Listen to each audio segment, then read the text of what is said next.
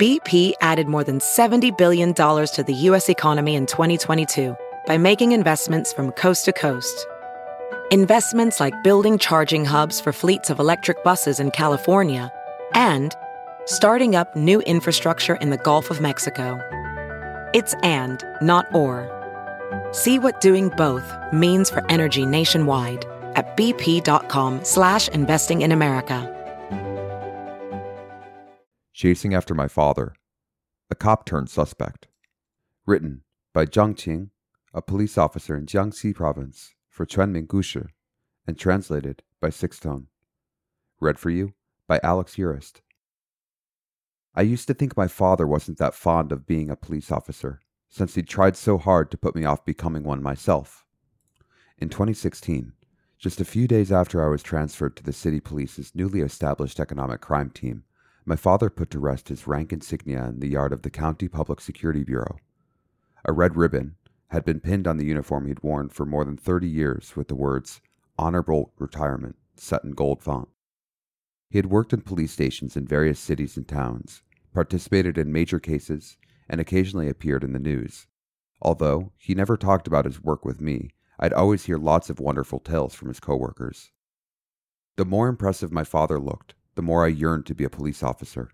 But he did not want me to experience the same kind of potential danger, nor did he want my future home life to be constantly interrupted by emergency phone calls. After university, I followed my father's wish and worked as a physical education teacher at a middle school for a year. As I got worn down by the boredom, it just so happened that there was a province wide drive to recruit 10,000 police officers. Nearly half of the positions didn't have restrictions on university majors, which gave me the chance to realize my dream.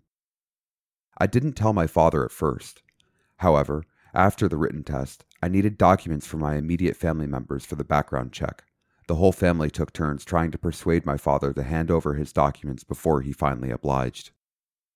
Those in my cohort envied me for having my father to learn from. In reality, wherever I asked him for guidance, his response was always the same. When I was 23, I didn't have a dad who was a policeman to show me the ropes, and neither do your coworkers. After my inexperience nearly cost me my life in several assignments, my father realized that refusing to help would only put me in danger.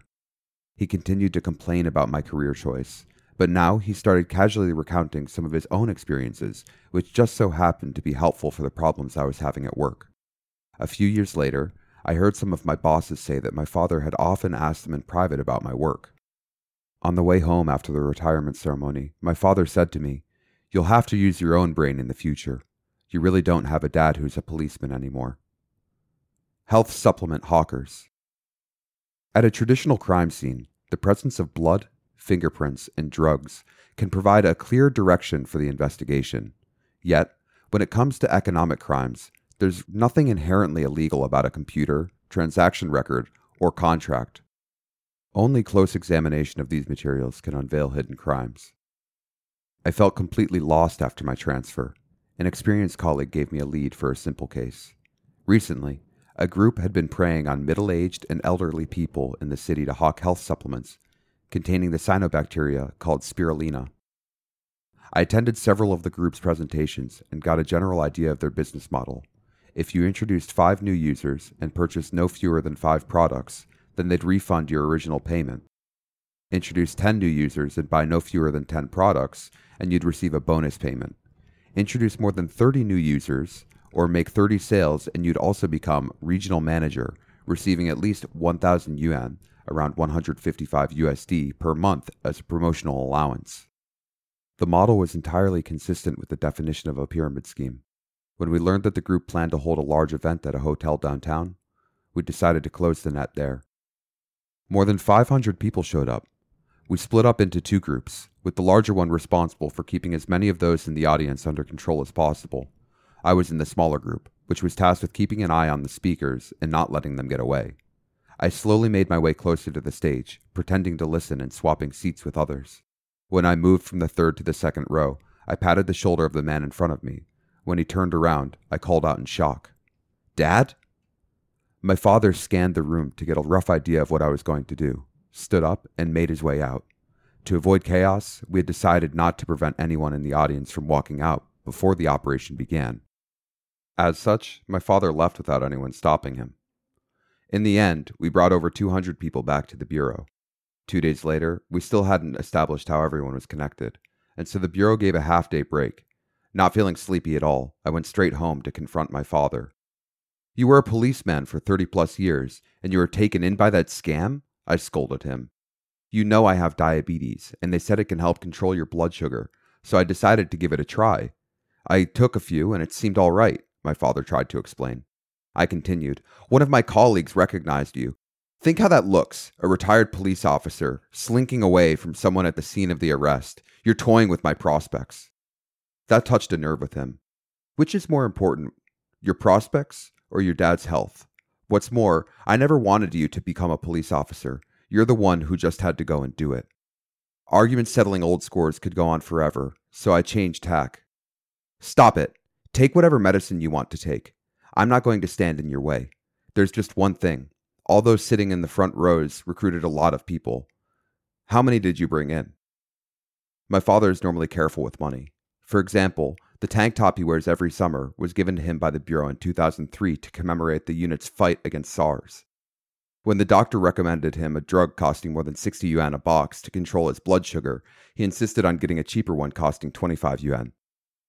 In this health supplement scam, as long as you brought people in to make orders, you could avoid paying thousands of yuan, and you could even earn money if you introduced more people. I guess my father would be drawn to that. I didn't bring in any, my father said, looking me straight in the eyes. He said he sat in the front because he couldn't hear properly in the back. He also denied having been recruited by anyone, saying that he had bought the supplements on the street. He didn't remember who he had paid, and he had no money transfer record because he had used cash. Before going home, I'd written out a list of questions about how this scheme worked, hoping my father would help me sort them out. Now defeated, all I could say was, If you don't want to help me, then fine. This is over. I don't want to be part of some cheesy policeman's son pursues father narrative. Questionable transactions. The ringleaders had adopted a complex recruitment model the law stipulates that finding 30 people from three levels is required to file a case involving a pyramid scheme. But it's not a matter of just rounding up enough people at random. You need a total of 30 people across three levels directly connected with each other on the same line, known as an upline and downline. This particular gang required that the upline and downline not be located in the same city, thereby ensuring that police in any one location wouldn't be able to bring up a case against them. We managed to detain five of the people sitting on stage for organizing pyramid scheme activities.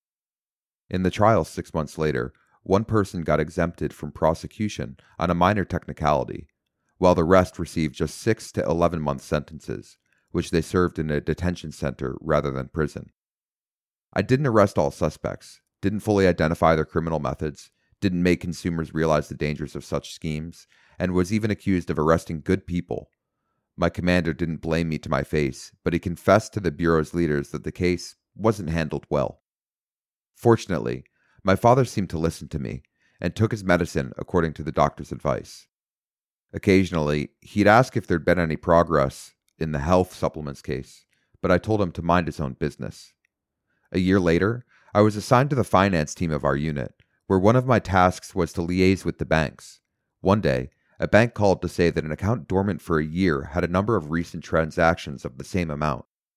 Looking through the files, I found that the account belonged to the person from the pyramid scheme case who'd been sentenced to 11 months. He should have been released two months ago. In just 50 days, there had been more than a thousand deposits and transfers. Nearly every transaction was either 3,800 yuan or a multiple thereof. The price of each set of that health supplement was exactly 3,800 yuan. I pulled up the account's most frequent contacts and dug a little deeper. To my astonishment, the name on one account with 17 deposits and 21 transactions totaling 79,800 yuan was my father's. This time, I decided not to alert my father and instead mulled over the case for a week. The other accounts were all in other cities, which indicated that the gang must have resumed activity and moved on to other markets. I reported the case to the economic investigators in those cities, Hardly any took it seriously. As I struggled with my next steps, my father suddenly called. He said he felt bored at home and wanted to take a trip alone. When I asked him where he was going and for how long, He just replied, I'll see. I checked the system and found that my father had bought a train ticket to a neighboring city. From there, I was able to find which hotel he was staying at. I called him to ask where he was, but he named some other coastal city. When I suggested a video chat, he said he was tired and going to bed. I couldn't be sure if my father was deliberately covering his tracks, but all the money he'd deposited had been done over the counter. He must have only accepted cash from those he'd signed up, and so I wasn't able to find out anything about who they were. Over two weeks, my father traveled to four cities, returning home once for a short rest before heading out again. I checked his account and saw three new transfers of 3,800 yuan. According to the organization's previous reward system, my father would soon be promoted to regional manager. If those he recruited were as diligent as him, his line alone could be huge. Having more than 120 people on a single line was enough to be considered a flagrant offense. The thought made me restless. Tracing his steps. I applied for some days off, took the files, and went to the cities where my father had been. All of the hotels he'd stayed had health supplement presentation events. In the fourth city, I saw several uniformed officers talking with the hotel receptionist. It seemed that the economic investigation team there had received my phone call and passed on the task to the local police station. A few days earlier, they had started their investigations. The receptionist explained that an event had been planned but was called off. I stepped in, showing the officers my papers. They questioned why I'd come on my own. My excuse is that there were too many leads, and so my colleagues and I had split up to cover more ground. They didn't suspect anything. Thanks to the officers, the receptionist gave me my father's check in details. He hadn't checked out yet. I went upstairs and knocked on the door. No answer. Security footage from a camera in the hallway showed that he'd gone out the previous afternoon and hadn't returned. I quickly called his cell phone, but it was switched off. A shiver ran down my spine. Perhaps the local police had spooked the gang into finally revealing their hand, using the father of the lead investigator as a pawn to gain the upper hand. The first thing I had to do was locate my father. The surveillance cameras outside the hotel captured him leaving in a taxi, and an HD camera two intersections later revealed its license plate. After that, the trail ran cold, as the cameras farther down the road were under repair. I found the taxi driver and asked him if he remembered a man around 60 years old who had paid in cash. The driver recalled immediately. A passenger insisted on paying part of his fare in loose change. As soon as the passenger left, the driver went to a nearby store and exchanged the coins, so he clearly remembered the address. My father had gotten out of the taxi on the outskirts of the city. After running all around the area, I couldn't find any clues. I squatted down and leaned against a fire hydrant, breathing heavily. I wished that I'd stopped my father when he first lied about his trip. I was on the verge of tears when my phone started to ring. It was my father. You called? he asked. Where are you? Why was your phone turned off? I'm at my hotel. I just charged it. I hurried back to my father's room to see a suitcase filled with documents. He took out a large piece of paper that had carefully been folded several times. I still have a lot of work to do, but since you're here, I might as well tell you. It turned out that after retirement, my father had trouble sleeping and his blood sugar levels had shot up. One day, out walking, he came across several people selling supplements, which were supposed to help lower blood sugar, and he bought a few boxes. After taking a few and feeling no different, he went up to one of their presentations to demand a refund. He moved seats to the front so as to confront the person in charge. The result, however, was that he found himself in the middle of his son's unit carrying out an operation. Embarrassed by it all, he quietly slipped away. After the trial, my father heard I was depressed due to my poor handling of the case and wanted to help me out. He learned from an old colleague when the guy who had been sentenced to 11 months was to be released and intercepted him outside the detention center, hoping to get a lead. Yet the guy had no intentions of going straight and was planning to restart the scheme. The gang had learned their lesson.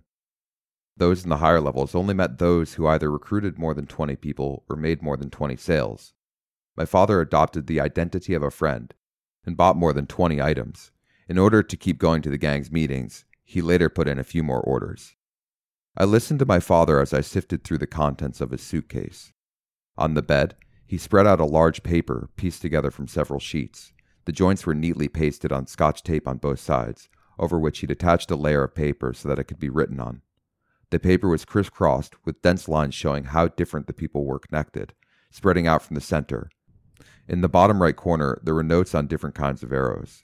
Many of the lines still hadn't been given a direction, since my father hadn't yet determined the exact relationship between certain people. Diagrams like these require extreme patience and careful logic, which is why economic crime investigators around China have developed various analysis software for intelligent modeling. The drawing my father had made by hand, involving seven levels in several cities, more than 60 key players, and over 300 downlines, was flawless. It played a crucial role as we eventually broke up the gang, which was spread out over five provinces. As I put my father's diagram away that day, I don't recall if I thanked him or not but I do remember that I gave him a hug. He never mentioned the money he'd paid out for the supplements. I knew, however, that the cost must have distressed him. Before the Bureau could settle the bill, I gave him the money, claiming that it was reimbursed. He told me to cut the crap. I know better than you how tight the safe is for the Public Security Bureau. Finally, he added, if there's any money coming back, then keep it for yourself. The Bureau wanted to give my father an honor, after all, a retired police officer serving as an informant for his son is the kind of publicity money can't buy, but he declined. During lunch one day in the canteen, my leader told me how my father refused. He had said that every dad in the world spends their life as informants for their children, providing tips and guidance about growing up, building a family, and finding a career. It's just their job, and nothing special.